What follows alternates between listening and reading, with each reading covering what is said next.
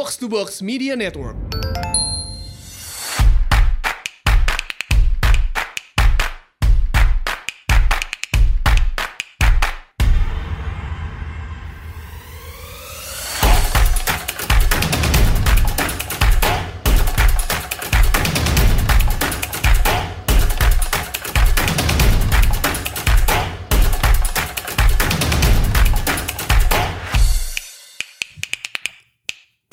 Selamat datang di Asumsi Bersuara dan kali ini kita kedatangan tamu yang udah sangat ditunggu-tunggu banget oleh para netizen nih. At at Afutami Andita Firsul Utami. Welcome to the podcast. Thank you, Uh, senang sekali. Afu.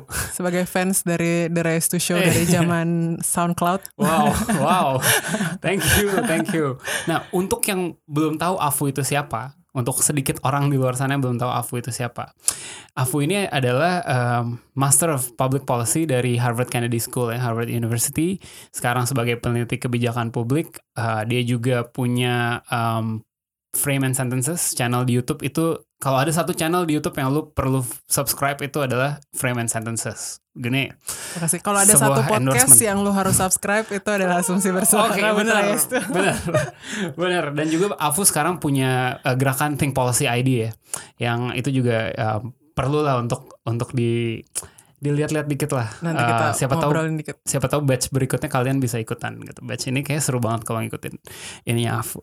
Fu, let's get to it nih. Jadi kan um, ada satu pertanyaan pertama sih. Um, mungkin ini gue yakin lu pasti udah pernah pernah pernah pikirin juga sebelumnya gitu. Jadi kemarin tuh Pak Jokowi itu bilang bahwa di periode kedua ini dia bisa lebih leluasa gitu dalam hal bikin kebijakan yang nggak harus populis-populis banget, nggak harus mikirin elektabilitas lagi. Um, dia bisa bikin bikin kebijakan yang bener aja karena dia udah nggak perlu mikirin dia harus terpilih lagi atau nggak udah nggak bisa uh, maju lagi gitu kan. Menurut lu um, klaim kayak gitu beneran akan kejadian atau enggak karena kalau lihat contohnya misalnya uh, di Amrik gitu biasanya Hmm. periode-periode kedua tuh Bush Obama gitu nggak nggak terlalu ngapa-ngapain gitu SBY gitu. kayak nggak terlalu ngapa-ngapain gitu nah uh, sementara si Pak Jokowi ini di periode kedua kita bisa expect big things atau justru ya lame duck aja gitu Iya.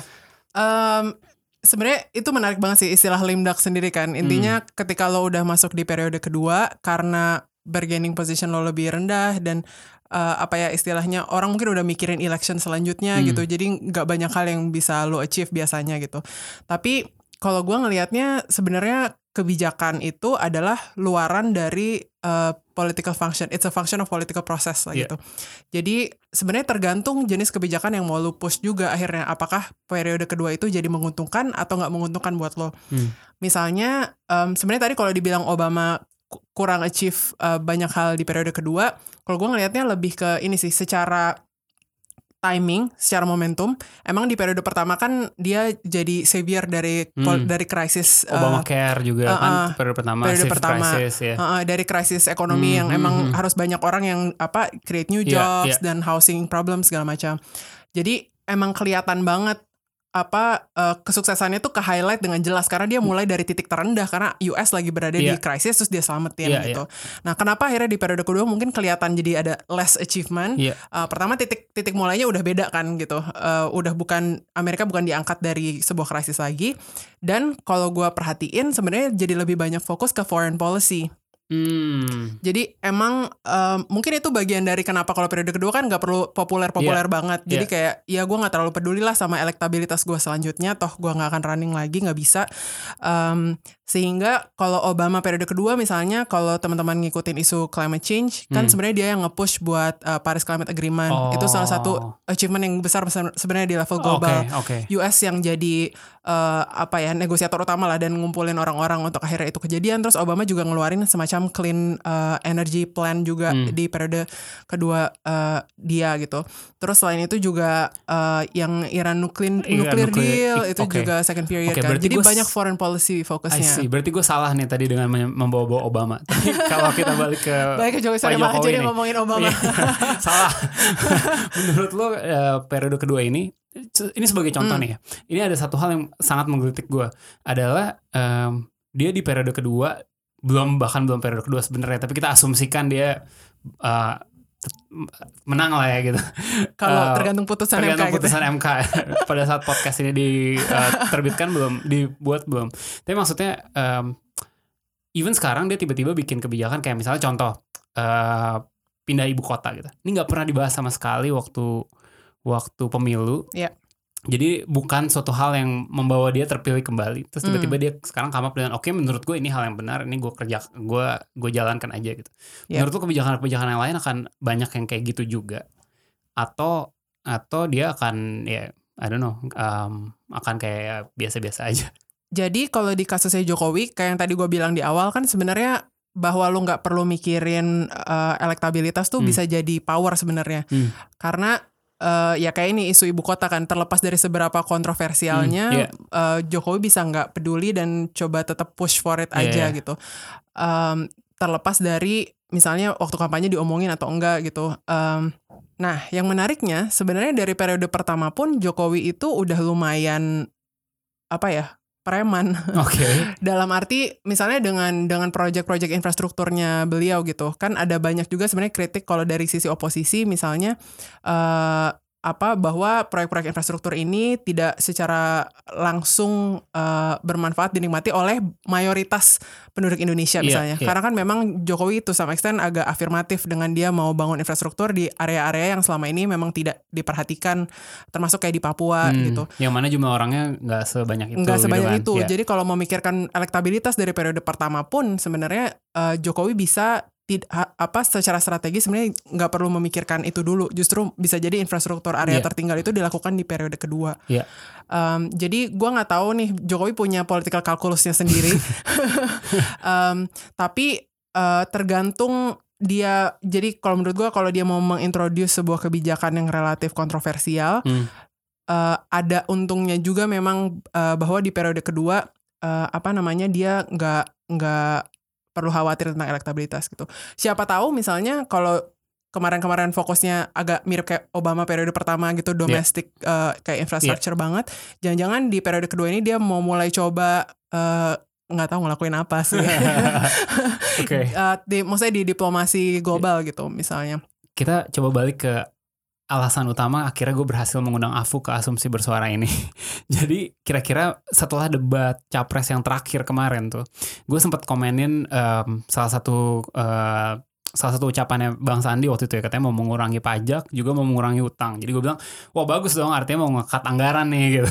Nah tapi waktu itu Afu tiba-tiba balas gue gitu. Eh, Afu balas kayak bilang nggak yakin bahwa eh, ngekat anggaran tuh harusnya jadi budget priority kita gitu karena sebenarnya masih ma- kita masih spending too low compared to peer countries gitu kan. Iya. Em, terus habis itu akhirnya kita eh, come to the conclusion saya ini harus dibahas nih budget priority Indo di ke depannya gitu. Ini kayak dua bulan yang lalu gitu. Dua bulan yang lalu, dua tapi- bulan kemudian. Ya baiknya emang ini dibahasnya setelah pemilu kan. Hmm. Jadi kita nggak berasumsi-asumsi. Padahal judul podcastnya. Padahal juga ya maksud gua jadi em, kita marilah kita bahas sekarang gitu. Menurut Boleh, lu boleh. em, periode kedua ini budget prioritasnya Pak Jokowi ini harusnya ke arah mana sih? Nah, ini sebenarnya topik yang sangat eh, menarik buat gue dan tapi susah nyari audiens yang mau ngomongin ini gitu. Jadi untung dikasih Yes. ini.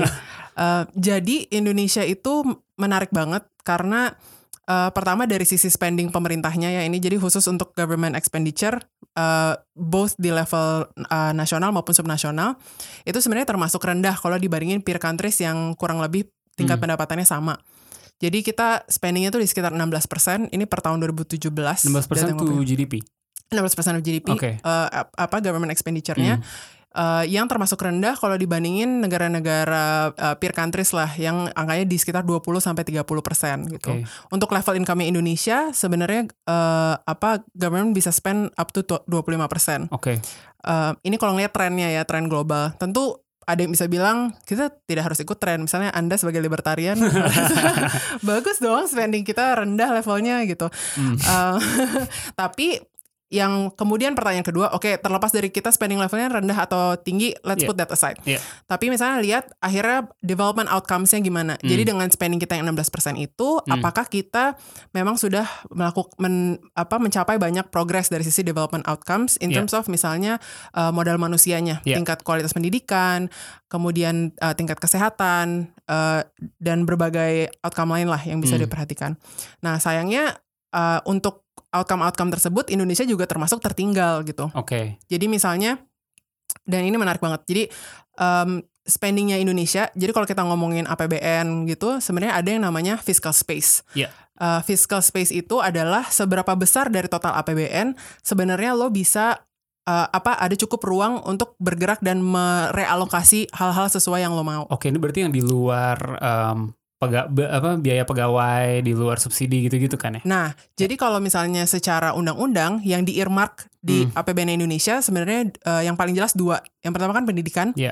Jadi itu udah di earmark sekitar 20%. Iya. Eh, kemudian health 5%. Hmm. Itu udah 25% gitu. Iya. Terus rata-rata spending eh Terus rata-rata spending eh tadi apa kayak gaji Iya. dan segala macam juga sudah besar. Jadi kurang lebih misalnya fi- fiscal space kita tuh cuma 30% dari total APBN yang kita punya Iya. gitu. Em, itu menciptakan eh, tantangan-tantangan tertentu nih dalam gimana seorang apa administrasi pemerintahan bisa menjalankan agenda prioritas nasionalnya karena sebenarnya udah nggak banyak ruang Hmm. eh, yang lo bisa coba capai gitu ya kalau lo mau punya program prioritas atau sebagainya sehingga akhirnya fokusnya tuh bisa jadi dua. Tiga lah biar seru. Eh, padahal nanti lupa yang ketiganya. Apa Iya, iya. Eh, yang pertama itu dengan budget yang terbatas tersebut lo meningkatkan efisiensi spending eh, lo gitu. Iya. Eh, dari sisi alokasi maupun dari sisi kayak technical efficiency gitu. Jadi lo bener-bener lihat are you spending on the right thing and at the right uh, level gitu Iya. apakah lo sebenarnya buang menghambur-hamburkan uang untuk hal-hal yang sebenarnya tidak berkontribusi langsung ke development outcomes yang tadi kita Iya. bilang yang kedua lo bisa juga meningkatkan pendapatan lo Iya, iya, iya. meningkatkan tax ratio uh, dan pendapatan in general. Jadi tadi kalau 16% uh, apa namanya spending juga kita kalau tax aja ya tax ratio kita kan sekitar 11 12 Iya, persen. Um, ada banyak reform yang bisa dilakukan untuk meningkatkan uh, tax tersebut. Hmm. Nah nanti dulu ya, jangan Oke. debat Oke, ideologis oke, dulu. oke. Gak apa-apa, apa-apa. Go through aja dulu, go through aja dulu. go through dulu. Iya. Um, jadi mungkin kalau misalnya kita ngomongin tax dari sisi uh, income gitu, uh, yang bisa dipertimbangkan, misalnya kita bisa nge-tax higher bracket kayak 1% uh, highest income Indonesia Oke. lebih tinggi. Misalnya. 70% di atas 10 juta dolar. ya? Iya. Oh, itu AOC. ya? AOC. Beda. Oke, beda, beda. Terus, ya tapi itu mungkin debatnya bisa agak panjang. Tapi Iya, yang iya. agak lebih clear menurut gue kaitan dengan uh, public value-nya, misalnya kita bisa nge-tax uh, karbon. Kita bisa nge-tax plastik. Kita ini uh, yang disebut dengan excise tax ya. Jadi Hmm. sin tax. Kita tax rokok gitu. Jadi hal-hal yang memang kita ingin kurangi konsumsinya, kita lakukan dengan instrumen tax misalnya yang Hmm. secara langsung bisa kontribut ke income Indonesia dan akhirnya bisa bantu pemerintah spending lebih besar lagi. oke. Nah, cara yang ketiga, nah mungkin Ray lebih suka yang ini sebenarnya, adalah sebenarnya pelibatan eh, apa sektor privat atau sektor swasta di dalam banyak penyediaan eh, Iya dong, benar. iya, Kan lebih efisien dong. services. Jadi lebih efisien. Iya. Eh, ini bisa kita lihat misalnya dalam penyediaan infrastruktur aja kalau misalnya kita Hmm. mau lihat ya kan pemerintah Indonesia banyak eh, masih meng- me- apa menggunakan pendekatan BUMN yang Hmm. yang jadi pelaksana atau implementasi eh, pengembangan infrastrukturnya gitu. Gimana caranya kita bisa lebih banyak pakai eh, skema eh, PPP misalnya Iya, iya. eh, public private partnership di dalam banyak proyek infrastruktur atau dalam hal-hal lain juga gitu. Nah, jadi mungkin tiga hal ini yang bisa jadi eh, pertimbangan untuk pemerintah selanjutnya eh, dalam meningkatkan efisiensi Hmm. anggaran mereka. Oke, tapi misalnya nih, misalnya kita akhirnya decide, oke bener nih kita perlu perlu naikkan sedikit eh, pengeluaran negara nih supaya bisa reach 25% tadi mungkin along the way naikin pajak atau apa whatever. Menurut lu emang di bidang apa sih yang kita masih perlu perlu lebih banyak eh, spend on gitu menurut lu? Hmm. Karena misalnya pendidikan itu udah 20% sendiri. Yep. Apakah mau ditambahin lagi? Atau misalnya um, I don't know uh, kesehatan misalnya apa mau lebih lebih tinggi lagi? Yep. Um, dan sebagainya sih. Atau jangan-jangan emang sebenarnya ya sebenarnya kita udah spend banyak dan perlu efisiensi aja gitu. Ya, itu pertanyaan yang sangat bagus. Eh, jadi kalau untuk khusus untuk education, sebenarnya itu kalau gue pribadi merasa sebenarnya udah cukup. atau lebih tepatnya uh, jadi kalau dibandingin sama peer countries sebenarnya kurang cukup. Jadi Oke. bahkan peer countries spend even more uh, Peer countries on itu spend education. more than 20%. more than 20%. Oke. Uh, tapi uh, kalau di Indonesia masalahnya udah 20% tuh kalau dibandingkan dengan sektor lain aja udah paling besar Iya. gitu. Jadi uh, let's put aside bahwa kita harus spend more-nya gitu. Lihat uh, ini secara percentage to GDP Iya, ya, bukan percentage to uh, spending. Iya, Jadi iya. kenapa akhirnya jadi kecil Iya, iya. karena uh, apa percentage Oh, of spending-nya emang kecil. Make sense Yes, nggak? yes, yes, Ah, yes. 20%-nya besar gitu. Iya, iya. Nah, jadi eh, di si 20% itu misalnya gimana caranya kita mengaitkan dengan lebih langsung ke outcome. Ya. Jadi eh, kan kita sekarang banyak program sertifikasi guru Hmm. dan sebagainya yang tidak terkait dikaitkan langsung dengan luaran pembelajarannya gitu. Jadi apakah anak nilai UN-nya bagus atau enggak terlepas dari itu kalau guru sertifikasi Betul. dapat tunjangan gitu kan sekarang. Nah, jadi itu yang bisa dilihat. Nah, tapi untuk sektor-sektor lain Misalnya sebenarnya spending kita untuk uh, social protection, kayak uh, apa jaminan uh, sosial, jaminan kesejahteraan gitu uh, uh, bisa uh, dialihkan, bukan, sorry maksud gua subsidi BBM misalnya. Hmm, iya. Sebenarnya kan udah mulai di reform nih Iya. dari awal Jokowi naik Walaupun sempet balik lagi kemarin. sempat balik lagi. Nah kita lihat nih abis ini Iya. bakal kayak gimana. Nah tapi kalau kemarin dari restrukturisasi eh, subsidi di awal-awal itu, misalnya kita bisa lihat kalau pengeluaran untuk housing eh, sama untuk infrastruktur akhirnya bisa lebih tinggi dari eh, eh, realokasi subsidi tersebut gitu. Karena kalau eh, belajar ilmu ekonomi kan sebenarnya bisa dilihat kalau subsidi BBM dan sebenarnya harus dilihat buktinya di lapangan juga Hmm, eh, di Indonesia tuh lumayan regresif. betul. Jadi sebenarnya yang mendapat manfaat terbesar bukan orang dengan kuintal pendapatan terendah gitu. Betul, karena kalau lu kuintal pendapatan terendah lu nggak even punya mobil, nggak even punya motor, lu nggak bisa Betul. menikmati si subsidi BBM itu. Betul. Iya, Jadi iya. misalnya itu bisa direalokasi ke bantuan uh, social assistance Iya. gitu. Um, se- sehingga pada akhirnya kalau kita mau apa namanya uh, ngelihat efisiensi dan efektivitas dari anggaran yang sekarang pun udah banyak banget yang bisa dilakukan sebenarnya Hmm, pun sebelum kita naikin pajak. Oke, kalau social assistance gitu menurut lu yang kita belum ada dan perlu diadakan atau mungkin yang udah ada tapi perlu diekstensifikasi gitu, itu Mm-mm. apa misalnya? Yang yang udah ada udah banyak Hmm. uh, dan udah bagus. Kalau misalnya pun bisa ditingkatkan tuh sebenarnya dari sisi leakage-nya. Jadi Hmm. targeting penerimanya. Iya. Uh, karena masih banyak along the way dari proses administrasi, dari sistem yang masih uh, manual misalnya ada leakage-leakage yang terjadi. Tapi itu emang uh, apa ya expected lah di Oke. banyak program so- uh, social assistance. Tapi satu area yang udah lumayan ada improvement di periode pertama kemarin adalah Raskin misalnya. Oke, Jadi uh, uh, secara umum sebenarnya kalau subsidi yang diarahkan ke barang spesifik Hmm, itu ada kecenderungan sebenarnya kalau istilah ekonominya tidak maximizing utility betul. function Iya, dan banyak eh, bisa jadi kesalah pemanfaatan. Maksudnya iya, ada banyak rent seeking. Ada banyak kan, rent iya. seeking jadinya karena dijual lagi dan seterusnya. Nah, sekarang kan sudah mulai dialihkan ke bantuan pangan non tunai. Iya, Uh, iya, iya, banget. Jadi yang benar eh, apa apa namanya ya based on apa yang memang ingin dibut yang dibutuhkan oleh orangnya dan dia bukan hal yang bisa dijual lagi gitu. itu kayak voucher gitu ya. Kayak ste- apa stamps, food stamps. Food stamps. Oke oke oke. I see I see. Eh, em, tadi lu bahas tentang leakage leakage gitu kan jadi menarik. Hmm. Eh, satu topik yang Jokowi banget juga dana Hmm. desa. karena karena kalau kalau em, itu kan salah satu hallmark program juga kan sebenarnya. Hmm. Walaupun ya entahlah itu dimulai dari periode siapa, tapi di periode pertama kemarin itu udah mulai udah mulai getol di ini kan. Jadi satu desa dapat se- 900 juta sampai 3 miliar gitu kan. Iya. Dan itu kalau sepengetahuan gue ya sangat buruk eh, kontrolnya sih karena kan kayak nggak nggak nggak jelas ada eh, monitoring evaluasinya gimana ini Hmm. dipakai buat apa segala macam. Eh, menurut lo di periode kedua ini harusnya kayak dia diapakan gitu soalnya ada ada gosip juga katanya sekarang mau ditambah dana kelurahan lah dana ini dana itu. Kalau leakage adalah salah satu em, kendala terbesar atau adalah salah satu masalah terbesar ini nggak harus di solve dulu atau gimana sih? Iya iya benar. Em, kalau gue pribadi terhadap dana desa tuh mindsetnya adalah em, tergantung goal dari semangat dari undang-undang desanya apa gitu. Hmm, Kalau yang gue lihat semangatnya undang-undang desa itu memang bukan efisiensi, Oke. tapi semangatnya adalah otonomi. Oke. Jadi to some extent giving that autonomy to kayak the most decentralized level which is desa gitu uh, bisa jadi menghasilkan luaran yang gak efisien gitu. Hmm. Tapi kan idenya adalah bahwa lu mem- mengempower uh, desa untuk uh, apa ya make its their own development priorities dan Yeah. kayak have their own projects dan kayak mencoba mengimplementasikan itu gitu. Uh, Yeah. karena mereka punya uang to actually execute Yeah, yeah. those ini kan programs gitu. Um, bahwa akhirnya efi- ketidakefisiensian yang datang dari leakage dan sebagainya itu terjadi uh, adalah hal yang bisa diimprove over time gitu. Hmm. Karena emang uh, pada akhirnya kan desa-desanya memang baru belajar mengelola uang Iya. dan memang ada kapasitas pengelolaan dana yang uh, dibutuhkan. Ada yang mungkin sebelumnya nggak ada karena mereka nggak pernah manage uang Iya, uh, sebesar, sebesar itu. itu.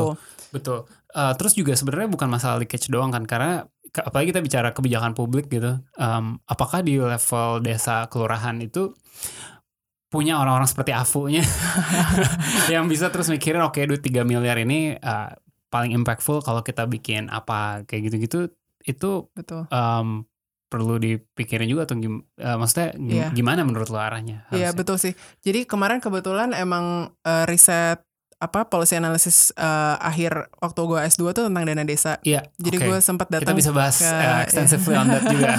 kita bisa dat eh kita bisa datangin. Gue uh, datang ke beberapa desa di tiga provinsi lah di uh, Sumatera, Jawa dan uh, daerah NTT untuk ngelihat langsung sebenarnya tantangannya kayak gimana. Nah yang gue lihat emang sekarang sistem sosial desa itu membuat uh, itu punya jaringan influence yang sangat uh, apa namanya paternalistik. Hmm. Jadi kalau di kota kan kita cenderung udah independen dan individualis gitu. Kayak gue mau apa, lo mau apa, kita sama-sama bersuara. Terus nanti gu- gu- gubernurnya harus dengerin kita mau apa. Iya. Tapi kalau di desa mau nggak mau tuh hubungan sosial antara kepala desa dan masyarakat sekitarnya tuh sangat beda, sangat er- sangat familial Iya, gitu. iya, Eh, iya. Jadi kalau ada yang susah apa, itu minta tolong kepala desa. Terus kayak mereka menghormati kepala desanya, almost like bapak sendiri gitu, Iya. Hmm. sang- sangat paternalistik makanya. Sehingga dalam eh, apa apakah akhirnya dana desanya bermanfaat baik atau enggak sangat bergantung sama kualitas kepala desanya Iya. gitu kan. Iya sehingga akhirnya kalau misalnya kepala desanya punya inisiatif yang baik, terus emang visioner gitu, Hmm. misalnya mau bangun eh, ekowisata di desanya berbasis potensi lokal dan and so on, bisa jadi inisiatif yang bagus banget Iya. gitu, beneran bikin sesuatu. Tapi kemudian kalau ada kepala desa yang masih bingung, eh, kayak aduh kayak potensi desa gua apa atau sebagainya, akhirnya kalau yang gue lihat sebenarnya bukan leakage dalam hal korupsi ya, eh, Hmm. tapi lebih kayak eh, mereka emang nggak tahu apa yang how to spend it-nya Iya, iya, gitu. iya, iya. Eh, dan banyak di antara mereka yang kayak terbuka dengan mikir kayak iya nih makanya mbak eh, mbak mbak pintar eh, kayak Wes. wes maaf nih bukan maksudnya. nah tapi intinya kayak iya ya em, anak-anak muda yang penuh banyak ide tuh sebenarnya bisa datang ke desa dan bantuin kita mbak gitu kalimat-kalimat mereka. Dan ini yang mau gue mau bilang juga tapi mungkin gue nggak tahu apakah gue punya bias atau enggak tapi eh, karena social structure yang tadi dan mereka saling kenal banget sebenarnya korupsi pun susah dilakukan Hmm. kayak kalau lo mikirinnya korupsi gitu ya karena benar-benar next langsung. door ha, maksudnya kayak next door dan lo mau ke mana kalau lo kayak lo korupsi lo di exclude secara sosial Ya. terus udah bukan kepala desa pun lo dibuang maksudnya kayak Eh itu men- itu menarik banget sih. kan Jadi kayak kayak in, disinsentif untuk korupsinya bukan Beda. penjara tapi kayak Ah, ah, oh, lo gitu. di jadi pariah di kota Right. lo gitu. Kalau di sini kan kita distant banget sama Hmm. sama uh, para pejabat kita gitu. Jadi itu menarik sih buat gue. I see, I see, I see. Eh, Fu, gue juga pengen bahas soal Think Policy ID nih. Hmm. Jadi kan eh, lu udah enam bulan ini ya? Belum lah. Belum ya? Oke. Dua bulan lah. Dua bulan, oke. Du- Lu dalam dua bulan terakhir ini kan eh, menginisiasi Think Policy ID ini kan Mm-mm. kayak sebuah bootcamp untuk em, anak-anak muda yang ada di public sector ya di Iya. Indonesia gitu. Berapa orang? 20-an? 30 30 orang gitu. untuk batch pertama. Nah, jadi ini kan sarana lu uh, membagi ilmu selama lu kuliah di MPP uh, Kennedy School gitu gitu. Pengen tak pengen lu ceritain aja sih sebenarnya uh, tentang ini dan sebenarnya specifically lu ada yang lu dapatkan nggak dari dari berinteraksi dengan si 30-an um, 30-an anak muda di public sectors ini, Iya. pembuat kebijakan-kebijakan muda ini. Sure. Jadi kalau dari think policy-nya sendiri sebenarnya ketika dicetuskan asik itu arahnya bukan untuk mengajarkan apa deep dive detail tentang public policy itu seperti apa. Jadi misalnya tahu detail dari kebijakan kesehatan apa gitu. Sebenarnya bukan, tapi lebih ke mindsetnya, mindset Hmm. analitis gitu. Iya. Jadi emang arahnya adalah untuk membangun angkatan PNS muda atau anak-anak muda youth professionals yang kerja di sektor publik yang lebih analytical ketika mereka melakukan pekerjaan mereka gitu kan. Jadi memang kelas-kelasnya dirancang ke arah sana. Nah, ketika sudah apa berlangsung kelasnya gitu, yang pertama sih yang paling gua kerasa secara personal ya, maksudnya kalau apakah mereka dapat manfaat itu mungkin nanti mereka bisa diundang. um, tapi kalau dari gua personal tuh jadi pertama sangat optimis gitu, karena untuk yang batch pertama ini aja jadi mereka kebanyakan datang dari kementerian atau hmm. lembaga gitu uh, sekitar 15 kementerian berbeda lah dari uh, Bappenas, Kemenkeu, uh, BKPM, KPK bahkan dan sebagainya. Okay dari jenis-jenis pertanyaan yang mereka lontarkan tuh bikin gue super optimis karena kayak beneran pertanyaan-pertanyaan yang uh, kritis terus mengundang diskusi lebih lanjut gitu terhadap hal-hal yang mereka lakukan. Tapi kalau yang akhirnya membuat gue refleksi lebih jauh tuh sebenarnya adalah uh, jadi ini mereka udah kritis nih dari sananya dari sebelum ikut kelasnya. Terus ikut kelasnya kita coba equip dengan mindset dan kayak beberapa framework dan tools yang mungkin bisa dibawa pulang. Tapi yang bikin gue khawatir sebenarnya ketika balik ke sistem terus sistemnya sendiri belum hmm, siap belum. untuk reform dan ngasih space untuk anak-anak muda ini untuk ber apa ya merealisasikan potensi atau kayak ide-ide mereka. Ketika rapat nggak dikasih kesempatan ngasih komentar dan sebagainya. Uh, apa namanya kekhawatiran gue adalah nanti akhirnya hilang juga atau nggak nggak hmm uh, apa akhirnya mereka balik jadi mindset kayak ya udahlah ikutin sistem aja misalnya yeah. atau sebagainya. Um, itu sih. Arahnya ke mana ke depannya? Uh, lu udah ada kayak visi ah nanti sekarang batch satu tiga puluh orang batch dua mungkin tiga ribu orang. That escalates quickly. Uh, kita sebenarnya pengen mendorong normanya dan komunitasnya jejaringnya. Jadi sebenarnya theory of change-nya adalah ketika lu di sistem lo sendirian, sebenarnya kan lu perlu rekrut allies dari hmm. luar sistem mungkin yang bisa jadi uh, support system, bisa jadi reminder, sarana untuk sharing informasi dan sebagainya. Jadi beyond just the knowledge yang di-share di 30 orang itu, tapi juga pengen bikin 30 orangnya uh, saling eh, berjejaring sama satu sama lain kan. Jadi kayak mereka tahu oh I have this ally di kementerian lain yang bisa support gue yeah, ketika yeah, yeah. ini. Nah, sehingga ke depannya sebenarnya beyond si bootcampnya, karena itu membatasi secara skala cuma bisa yeah, dilakukan sedikit. Nah, mungkin kita akan tetap revolve around bootcamp sebagai sarana knowledge sharingnya, tapi di luar itu sebenarnya kita pengen bikin komunitas yang lebih luas lagi. Jadi komunitas anak-anak muda yang kerja di public sector, dan selama ini mungkin jarang berbicara antar sektor hmm. gitu. Uh, gimana caranya untuk saling kenal uh, berjejaring apakah bikin komunitas online kayak Joska-nya public policy. okay. Jadi kan Joska itu kan raising awareness tentang uh, financial okay, ini bukan endorsement ini, atau apa ya. Oke. Okay. okay. um, yeah. Tapi semacam kayak gitu. Jadi kayak hmm. space online apakah on Instagram atau YouTube di mana kayak orang-orang yang suka sama isunya dan kerja di sektor ini tuh bisa saling berinteraksi lah. I see, I see. Oh, menarik banget. Ya, Oke, okay. siapa aja yang kalian lagi dengerin yang kebetulan adalah uh, eh, ASN atau ya, ya, ya bisa follow at Think Policy ID Think Policy di ID di Instagram. Oke, okay, sip. Kita udah hampir 30 menit nih, tapi um, edisi kali ini tuh nggak cuman kita ngobrol aja, Fu. Oke. Okay. Tapi ada banyak juga pertanyaan-pertanyaan dari netizen nih. Oh wow. Yang udah gue pilihkan yang udah kita pilihkan beberapa lah. Oke okay, oke. Okay. Gitu. Jadi um, kan banyak banyak banget fans-fans lu yang super excited melihat lo ada di sini. Ini pasti susah-susah nih pertanyaannya nih. Oke, okay, langsung aja ya. Dari uh, Twitter, Ahmad Zakaria. Ini @za underscore k. Ini dulu pernah jadi uh, bintang tamu juga nih di sini. Jadi yang belum dengerin episodenya dengerin episode uh, dengan Ahmad Zakaria juga. Zaka namanya. Zaka. Zaka itu bukannya kalau Idul Fitri bayar zakat fitrah. Wah. Oke. Okay. Gue cita-cita jadi stand up comedian tapi ya Good luck uh, on that juga ya di tambah satu lagi nanti. Oke, okay. Zaka bertanya, bagaimana pembentukan kebijakan publik yang bersifat positif yang tidak populer di masyarakat majemuk seperti di Indonesia? Contoh, negara akan membuat kebijakan publik dalam peraturan perundangan atau legalisasi pernikahan homoseksual. Wah, oh, wow. Oke, okay, menarik. Iya. Nah, um, jadi kalau di sekolah public policy itu kita diajarin ada yang namanya uh, strategic alignment hmm. kayak segitiga uh, strategis yang intinya lo butuh tiga-tiganya untuk sebuah kebijakan publik bisa terjadi. Yeah. Salah satunya ya gue bahas tiga-tiganya deh. Jadi yang satu yang jelas adalah apa yang mau dihasilkannya jadi public value dari policy tersebut. Yang kedua tuh kapasitinya. Jadi sebenarnya birokratnya punya kapasitas untuk deliver itu atau enggak. Hmm. Nah, tapi yang ketiga dan sering kali dianggap jadi uh, dipikirkan sebagai afterthought gitu adalah political support gitu. Hmm. Jadi sebenarnya dalam public policy pun political support ini jadi salah satu bagian dari kalkulusnya yeah. gitu. Jika suatu kebijakan sangat tidak populer, uh, maka seorang policy analyst yang udah realistis dan mikir secara skala Pragmatis. besar gitu, emang tahu bahwa itu nggak bisa nggak bisa Goal. didorong, nggak Hmm. nggak bisa goal gitu. Eh, karena pada akhirnya kebijakan itu adalah representasi dari values masyarakat at a given time Yeah. juga pada saat itu gitu. Yeah. Jadi sebenarnya kan kita terutama di demokrasi ya ini ngomonginnya Yeah, yeah, gitu. yeah. Tentu emang sistemnya eh, diciptakan sedemikian rupa sehingga presiden atau ya pengambil kebijakan akan eh, mengikuti apa yang populer gitu. Hmm. Um, jadi kalau semacam apa namanya tadi pernikahan homoseksual gitu misalnya Ya itu mungkin ekstrim ya.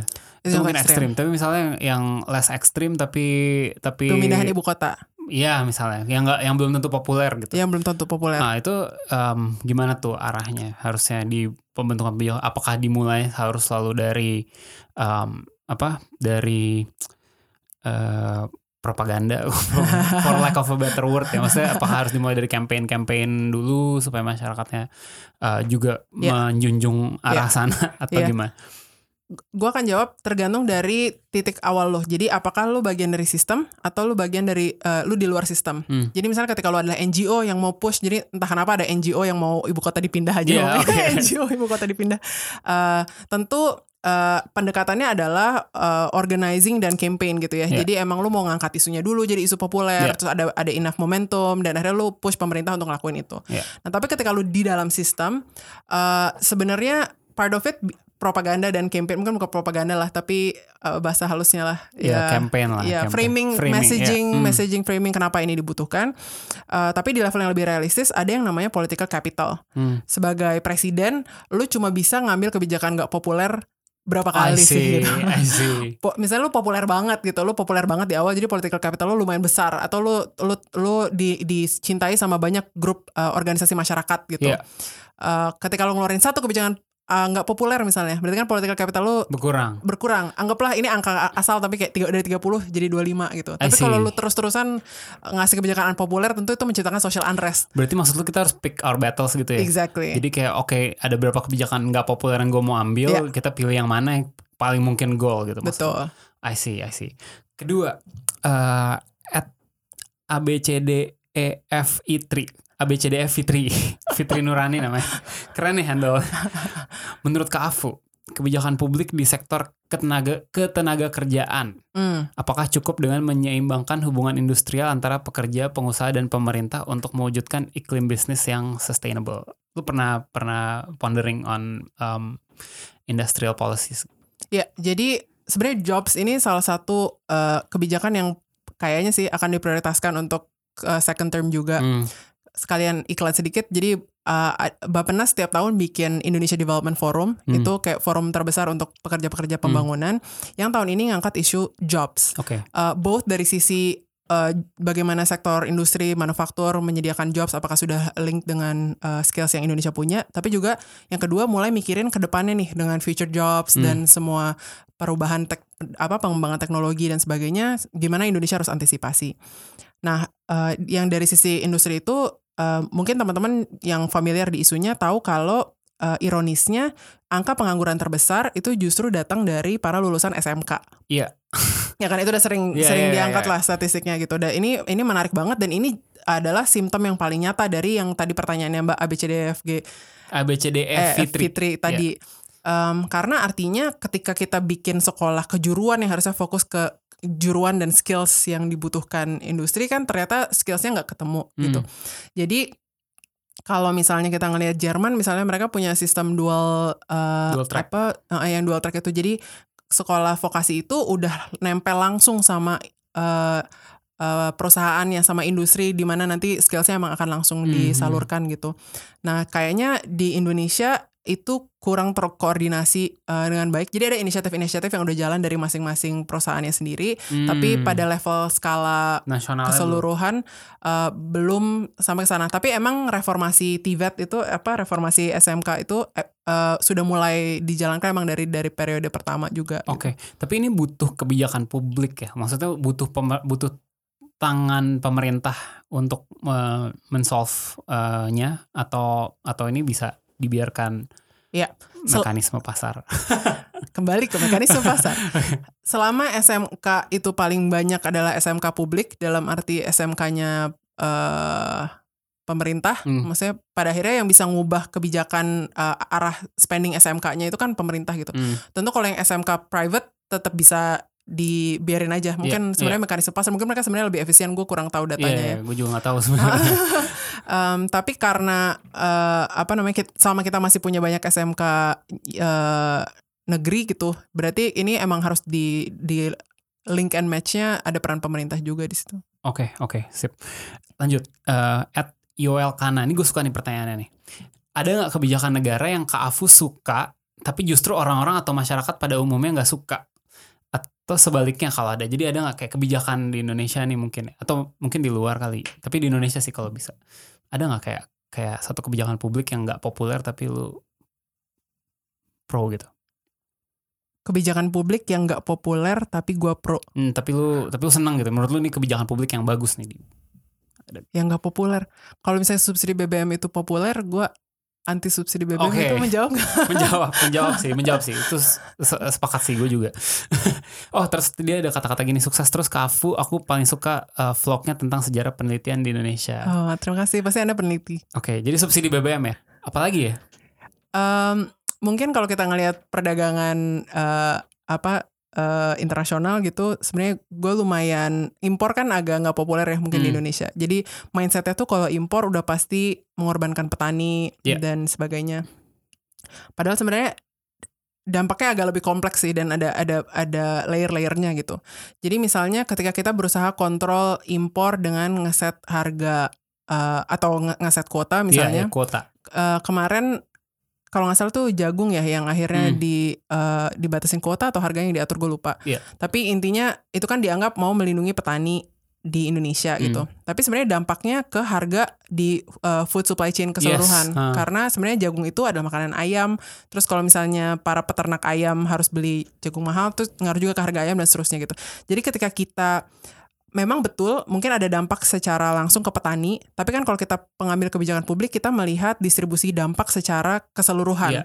Total uh, social surplus kalau di e- ekonomi ya. Jadi bukan petani aja tapi juga masyarakat secara umum. ya tentang itu Fu, menurut lu di Indonesia ini uh, kebijakan publik apa apakah udah banyak yang mengikuti kaidah itu dalam arti kayak jangan sampai kita nutup satu kebocoran tapi akhirnya akibatnya di tempat lain jadi jadi bermasalah juga kayak yang tadi barusan lu bilang gitu Uh, misalnya ada satu masalah kita spesifik bikin kebijakan handling ini tapi kita nggak tahu um, efek sampingnya ke, uh, di hal-hal lain di hulu hilirnya beru- bermasalah jadinya gitu Iya, masih ada sangat banyak sih menurut gua. Yang bahasanya kalau di uh, HKS tuh sebenarnya perannya pemerintah adalah correcting market failures. yes Jadi ketika market gagal mengatur dirinya sendiri karena kegagalan-kegagalan pasar, harusnya pemerintah masuk di situ. betul Nah, kadang-kadang kalau di Indonesia pemerintahnya yang menciptakan government failure market failure ya. oke Eh, apa namanya? Ya kita bisa lihat misalnya yang menarik kita kan pasar energinya eh, regulated ya heavily iya dan PLN monopsoni ya monopsoni ya monopoli eh apa namanya ada konsentrasi pengaturan harga di satu institusi gitu. Nah, kalau kita mikirinnya dari sisi kayak efisiensi kan sebenarnya lu maunya pasar menentukan harga termurah gitu. Eh dan biar produksinya efisien, tapi di Indonesia belum. Nah, tapi ada dua kemungkinan kan ketika pemerintah melakukan itu.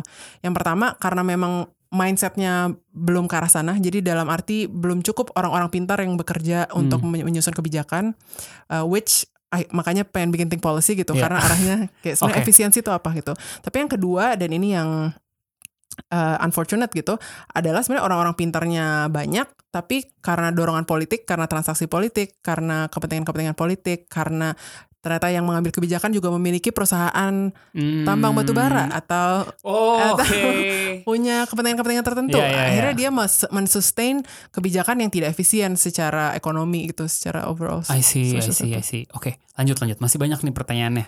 Uh, di dari Instagram uh, Hasrikam. Menurut Kak Afu, kebijakan seperti apa yang bisa meningkatkan literasi masyarakat sehingga mampu menghadirkan pola perbandingan dalam kerangka berpikirnya, kemudian bisa membedakan antara fakta dan uh, hoax. Iya. Ya, ini menarik nih karena gue pernah dengar juga lu pernah pernah ada di podcastnya Indonesia dan lain-lain ya bahas hoax ini. Oh iya, betul. Iya, ya mungkin lu bisa ada kaitannya dengan kebijakan publik apa gitu yang bisa dilakukan untuk ini. Kalau di pendidikan sih sebenarnya ada yang namanya higher order apa higher order thinking skills skills ya HOTS ya. Uh, jadi bagaimana kurikulum itu didesain sedemikian rupa supaya anak-anak atau murid tidak hanya diajarkan skill mengingat dan menjawab pilihan ganda misalnya, tapi memang bisa uh, mempersepsi lingkungan di sekitarnya dan berpikir secara independen, secara kritis uh, apa sih realitas yang dia lihat gitu. Jadi hmm. jadi lebih kritis lah istilahnya tadi bisa membedakan hoax tadi. Uh, Nah, menurut gue kita harus uh, kita udah sering ngomongin perubahan kurikulum berkali-kali ya, tapi part of public policy-nya sebenarnya juga adalah tadi yang di strategic alignment segitiga tadi gue sempat sebut tentang capacity. Jadi bisa aja kurikulumnya ini udah direvisi sedemikian banyak kali, mau diarahkan ke pendidikan karakter lah, mau lebih kritis lah, lebih hot yang tadi. Uh, tapi ketika kapasitas uh, misalnya guru di lapangan untuk mendeliver kurikulum yang critical thinking tadi tidak memadai bisa jadi kan ada missing linknya hmm. gitu akhirnya tidak terdeliver gitu hmm. seperti apa yang memadai sebenarnya simpelnya adalah misalnya guru yang bisa uh, uh, memulai kelas dengan pertanyaan terbuka mendorong anak-anak muridnya untuk uh, come up dengan pendapat mereka sendiri kemudian memoderasi diskusi di mana ada perbedaan pendapat dengan sehat dan di mana murid-murid di kelasnya itu hmm. uh, bisa berdamai dengan perbedaan-perbedaan pendapat dan bisa tetap dengan kritis memikirkan uh, semua different answers tadi gitu. I see. Uh, I see, I see. Menurut yeah. lu itu itu Jadi itu reform guru juga kurikulum di Oke, okay. tapi itu kan jangka yang menengah ke panjang banget yeah. ya. Artinya yeah. itu kan hanya men mentackle yang akan datang gitu. Padahal yeah. sementara sekarang uh, ya serem banget kan kalau lihat hoax beredar. Tapi yang dilakukan pemerintah misalnya kebijakan publiknya yang real hmm. adalah kemarin tiba-tiba ya lu nggak bisa ngirim gambar aja di, yeah, di WhatsApp gitu kan, Aduh. yang kayak kayak larinya jadi ke mana-mana gitu. Yeah. Uh, menurut lo harusnya ada ada nggak sih yang kayak solusi yang lebih shorter term, I guess, uh, hmm. untuk untuk kayak mengedukasi masyarakat yang mungkin udah, udah dewasa juga, udah jauh dari bangku sekolah juga gitu. Iya, um, kalau menurut gue sih perannya media-media mainstream jadi hmm. penting ya di sini. Jadi mungkin beyond public policy sebenarnya bisa dilakukan oleh pemerintah bisa melakukan sesuatu, tapi yang punya akses langsung channel komunikasi ke masyarakat yang mau dididik ini kan sebenarnya media-media hmm. uh, mainstream lah ya, termasuk channel YouTube atau yeah. podcast dan sebagainya gitu. Jadi ketika mereka terpapar dengan informasi-informasi ini, gimana caranya uh, para pembawa acara atau pembuat kontennya juga menyisipkan muatan critical thinking gitu ke ke para para penontonnya see, ini. Jadi gitu. harusnya lebih banyak orang Indonesia dengerin Frame and Sentences of course. Oh iya bisa. Supaya bisa nggak nggak kena hoax. Tapi nggak tahu sih simpelnya gue kadang-kadang juga mikir apakah sebenarnya lewat uh, pengajian-pengajian terus dikasih muatan critical thinking juga okay. gitu atau jadi intinya sebenarnya sistem-sistem sosial apa ya perkumpulan-perkumpulan sosial yang udah ada tuh gimana hmm. caranya kita tap ke sana uh, untuk nambahin muatan-muatan ini karena kan otherwise mereka nggak ke sekolah. Yeah. Maksudnya kenapa yeah. kurikulum itu jadi efektif yeah. karena semua orang ke sekolah yeah. gitu. Jadi lu bisa akses semua orang. Hmm tapi ya mungkin itu uh, tapi nggak ada elemen kebijakan publik ya kalau di situ kan nggak bukan something yang pemerintah lakukan gitu nggak mungkin pemerintah tiba-tiba mengorder oke okay, di semua tempat ibadah tiba-tiba lu khotbahnya harus begini gitu. Iya, tapi public policy kan juga termasuk spending. Hmm. Jadi misalnya ketika lo alokasi anggaran untuk program tertentu itu public policy juga. I see. Jadi lu nggak dapat lagi subsidi nih kalau misalnya lu iya. sistem insentif sistem misalnya. insentif gitu. Oh, oke, okay. oh menarik juga tuh. oke, okay, ini ada ada ada uh, dari at Ray Paxton ini dia banyak sekali sebenarnya pertanyaannya tapi kita pilih salah satu aja deh. Jadi dia ada beberapa langsung. Kakak hmm. kakak Afu setuju nggak dengan berbagai hal ini? Jadi Wah. mungkin satu-satu. A. Legalisasi marijuana. Setuju. Kenapa? Uh, belum terbukti bahwa dia uh, memiliki dampak yang detrimental secara kesehatan dan sebagainya. Jadi sebenarnya bisa dikonsumsi pada level yang wajar okay. dan punya manfaat kesehatan. Oke, okay gay marriage. Aduh, nah ini seperti yang tadi pernikahan homoseksual. Iya, ini saya tidak jawab ya. Tidak jawab, oke okay, abstain. Oke. Okay. Aborsi, ini kok serem-serem banget. ini emang ditarik ke ekstrim ya kayaknya. Iya, ini ekstrim semua. Iya, uh, saya percaya bahwa perempuan punya otonomi terhadap tubuhnya sendiri. Oke, okay gue gak komen. uh, separation of state and religion. Oh, setuju dong. Pasti dong ya. Hmm. Oke, okay, terakhir. Jadi ini sebenarnya banyak orang yang bertanya uh, hal kayak gini. Jadi mungkin nggak disebut satu orang ya. Jadi um, dan ini gue yakin lu juga dulu uh, banyak concern soal ini kan. Kebijakan pemerintah terkait global warming dan hmm. penerapannya hmm. uh, sudah maksimal belum? Gue bahkan nggak tahu ada kebijakan pemerintah Indonesia apa tentang global warming. eh btw, Guardian, uh, The Guardian baru ngeluarin hmm. artikel hmm. yang bilang kalau bahasanya udah diubah sekarang, Ray. Oh gitu. Jadi bukan global warming lagi, tapi global heating. Jadi Dan satu tingkat lebih Satu tingkat lebih parah dari dan global- bukan climate change tapi climate crisis. climate crisis. Karena we've Oke. been undermining the apa the magnitude of this issue lewat bahasa Oke, gitu. karena orang mikirnya change ya, change Ya, bisa change untuk yang aja. bagus, bisa Ah, untuk yang jelek, nggak tahu gitu kan. Tapi ini udah jadi crisis gitu. Iya. Oke, Kebijakannya eh, pemerintah Indonesia sebenarnya dari tahun 2015 itu mereka ngeset goal dulu paling enggak ya. Jadi mereka punya goal bahwa by tahun 2030 Indonesia akan mereduksi emisinya sebesar 29% secara unconditional. Hmm. Artinya tanpa dibantu siapa-siapa kita akan mencapai 29%. by 2030. 30 eh, 29% dari eh, trajektori normal. Jadi Hmm. kalau misalnya harusnya eh, 10 gitu bakal berkurang. 2030 udah kiamat tapi Heeh, benar juga. kata AOC. Mari Oke, kita berdoa ya semoga tidak. berdoa. Oke. Eh, tapi kalau dengan kondisional bantuan internasional kita targetkan 41%. Oke. Nah, itu baru goal aja. Sebenarnya yang jadi masalahnya adalah nitty-gritty kebijakannya yang akan Hmm. mendorong pen- pencapaian eh, target tersebut. Eh, salah satu yang sebenarnya lumayan efektif sejauh ini adalah moratorium eh, pemberian izin untuk perkebunan di daerah eh, hutan primer, eh, hutan konservasi dan eh, gambut gitu. Hmm. Nah, jadi ini benar-benar mengunci area-area yang masih eh, lebat, let's say gitu, dari boleh dibuka gitu. Jadi mulai dari sekarang ke depan nggak boleh ngeluarin izin baru. Hmm. Nah, tapi kenapa kita tetap masih ada deforestasi? Karena ada banyak izin-izin yang udah dikasih dari dulu. Jadi Iya. ada perusahaan yang land banking dan sebagainya. Nanti nonton episode Andika kayaknya. Yes, yes. Baru gue mau ngomong gitu. Ya lanjut. Um, terus dari sisi eh, eh, tapi ada banyak juga di situ. Jadi kalau teman-teman ngikutin isu gambut, kebakaran hutan segala macam itu juga isu yang besar dan banyak yang harus dilakukan di situ. Dari sisi energi Indonesia masih lumayan ketinggalan dari sisi pengembangan energi terbarukan gitu. Eh, jadi targetnya eh, sekitar 25% by 2025 berubah-ubah sih targetnya 2025 2030. Um, tapi masih kurang banyak sebenarnya investment yang masuk ke sana gitu. Dan kalau nonton uh, film-film dokumenter Iya. terbaru, uh, sebenarnya kita masih tetap buka misalnya coal power plant atau apa PLTU uh, listrik tenaga uap uh, baru yang sebenarnya itu jelas-jelas uh, akan menambah emisi gitu, Hmm. bukan bukan mengurangi. Sedangkan potensi geothermal Indonesia besar banget gitu untuk dieksplor. Nah itu sih jadi gimana caranya pemerintah mendorong kebijakan-kebijakan yang uh, menurunkan resiko investasi geothermal misalnya uh, dan juga uh, mem- memastikan kalau penggunaan atau pe- pengembangan renewable energy itu dikasih insentif yang cukup jadi kayak tax break atau sebagainya I gitu. see, I see, I see. Ke- kebijakan apa sih menurut lo yang harusnya diimplementasikan di sini yang belum gitu? Kayak apa sih carbon trading kayak atau apa?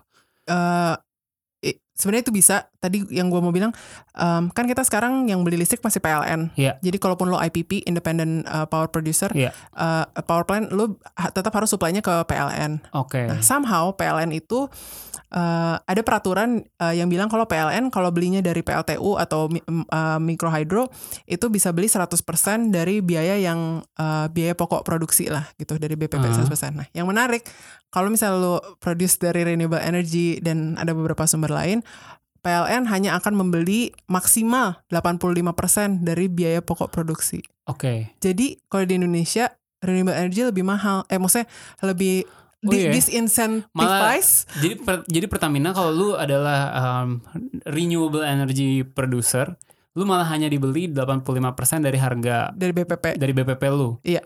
Tapi akhirnya ada room untuk negosiasi sih. Jadi kalau misalnya emang ada perusahaan yang punya eh, tujuan sosial dan kayak oh gue mau contribute ke penurunan emisi and so on, eh, kadang-kadang mereka emang negosiasi di angka lap- eh, maksimal 85% itu gitu. That- that's that's weird tuh kayak what was the thinking behind That's weird. nggak ada uh, uh, Oke, ada ada uh, off the record ya. Ini aku ngomong sesuatu off the record. Kita nggak nggak masukin sini. Tapi mungkin bisa ditebak-tebak saja kira-kira kira-kira apa di belakang uh, disinsentif terhadap uh, non renewable energy tersebut. Jadi Terhadap disinsentif terhadap renewable energy. justru. disinsentif terhadap renewable energy. Sorry, gue belibet. Iya. Oke oke, wah menarik banget. Fu, ini waktu sebenarnya udah udah panjang banget. Ini udah 50 menit. Tapi Baiklah. terakhir deh gue pengen pengen nanya sih sama lu kayak ada gak sih hal lain ini gue kayak ke semua orang gue selalu tanya sih tapi specifically ke lu gue sangat tertarik sih. Ada Hmm. gak sih hal yang orang perlu tahu tentang tentang pembuatan kebijakan publik atau tentang kebijakan ya pada atau hal apa yang lu mungkin udah pernah pelajari sebelumnya eh, waktu kuliah atau apa yang lu pengen orang Indonesia tuh tahu gitu. Kayak gini sih sebenarnya di, dal- di dalam gitu yang lu jangan asal gimana gitu. Em, gini, yang namanya masalah publik itu sebenarnya ada yang technical Jadi intinya lo hanya butuh orang pintar untuk bisa nge-solve uh, masalah tersebut, maka masalahnya selesai. Yeah. Jadi masalah teknikal itu misalnya bagaimana caranya membangun dam. Hmm. Ya udah LPDP kirimin orang buat kuliah en- engineering, Yeah. terus bangun dam uh, gitu-gitu. Ya, masalah masalah teknikal ini biasanya bisa diselesaikan dalam waktu singkat uh, dan lewat public policy pun impactnya bisa singkat gitu. Tapi menurut gue puzzle-puzzle yang paling menarik dalam public policy adalah masalah-masalah adaptif, Hmm. yaitu masalah-masalah yang emang gak ada yang tahu jawabannya sekarang. Oke. Jadi part of problem solvingnya adalah mencari tahu. stakeholdernya Iya. mencari tahu jawaban bersama-sama. Contohnya climate crisis Hmm. tadi gitu. Jadi um, as much as jawaban teknisnya kayaknya ada gitu ya. Oh, kita harus shift ke renewable energy, kita harus stop deforestasi hutan kita dan sebagainya. Sebenarnya ini adalah masalah yang uh, membutuhkan mobilisasi political will dan membutuhkan mobilisasi kayak kerjasama antar stakeholder yang normally tidak bekerja sama. Uh, kalau di uh, public policy kita tahu kalau antar sektor itu biasanya ada ego sektoral Hmm. istilahnya kan. Jadi berebut budget, berebut acknowledgement kebijakan yang mereka keluarin gitu. Nah, eh, masalah-masalah tentang berebut budget dan segala macam ini kan kalau orang yang eh, misalnya orang awam ngelihat gitu kayak aduh ini apaan sih kenapa sih Indonesia berantakan banget kebijakan publiknya, kenapa sih birokras bi- apa birokratis dan sebagainya. Eh, Nah, tapi di kalau di uh, public policy school gitu, sebenarnya biasanya diajarin bahwa si masalah adaptif itu emang bagian dari challenge policy-nya gitu. Hmm. Jadi lu nggak bisa mendiskon, lu nggak bisa nge-treat masalah adaptif ini sebagai masalah teknikal Iya. yang cuma tinggal problem solving jawabannya apa gitu. S- Kalau ketika masalahnya adaptif kayak climate crisis atau uh, mungkin perlindungan minoritas atau Hmm. masalah HAM Iya. uh, di Indonesia emang solusinya bukan public policy sebagai technical problem solving per se, bukan tentang jawabannya apa, tapi tentang uh, gimana caranya lu berkomunikasi, bernegosiasi, menghubungkan uh, pihak-pihak yang selama ini tidak ngobrol sama each other, terus gimana caranya mereka bisa sepakat di satu common ground uh, untuk gerak ke arah yang uh, lu ingin capai gitu.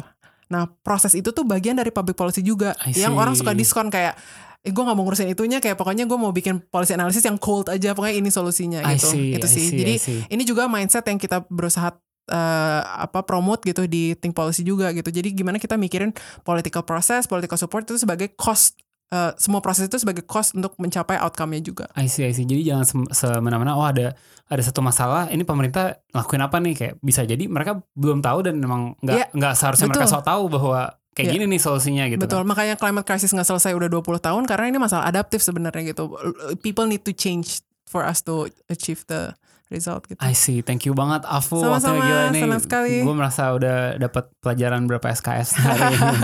Iya, jadi um, thank you banget Afu udah datang ke sini. Thank, you Thank you, banget Ray. juga yang udah uh, dengerin. Jangan lupa follow Asumsiko, Box to Box ID, Frame and Sentences, think policy, Think Policy ID ID at Afutami dan semuanya. Oke, um, selamat lebaran juga minal aidin wal faizin. Mohon maaf lahir dan batin kalau misalnya ada uh, kesalahan atau apa dari uh, kita, kita mohon maaf. Um, Iya. Sampai jumpa lagi di episode berikutnya hari Selasa depan. Ciao. Bye.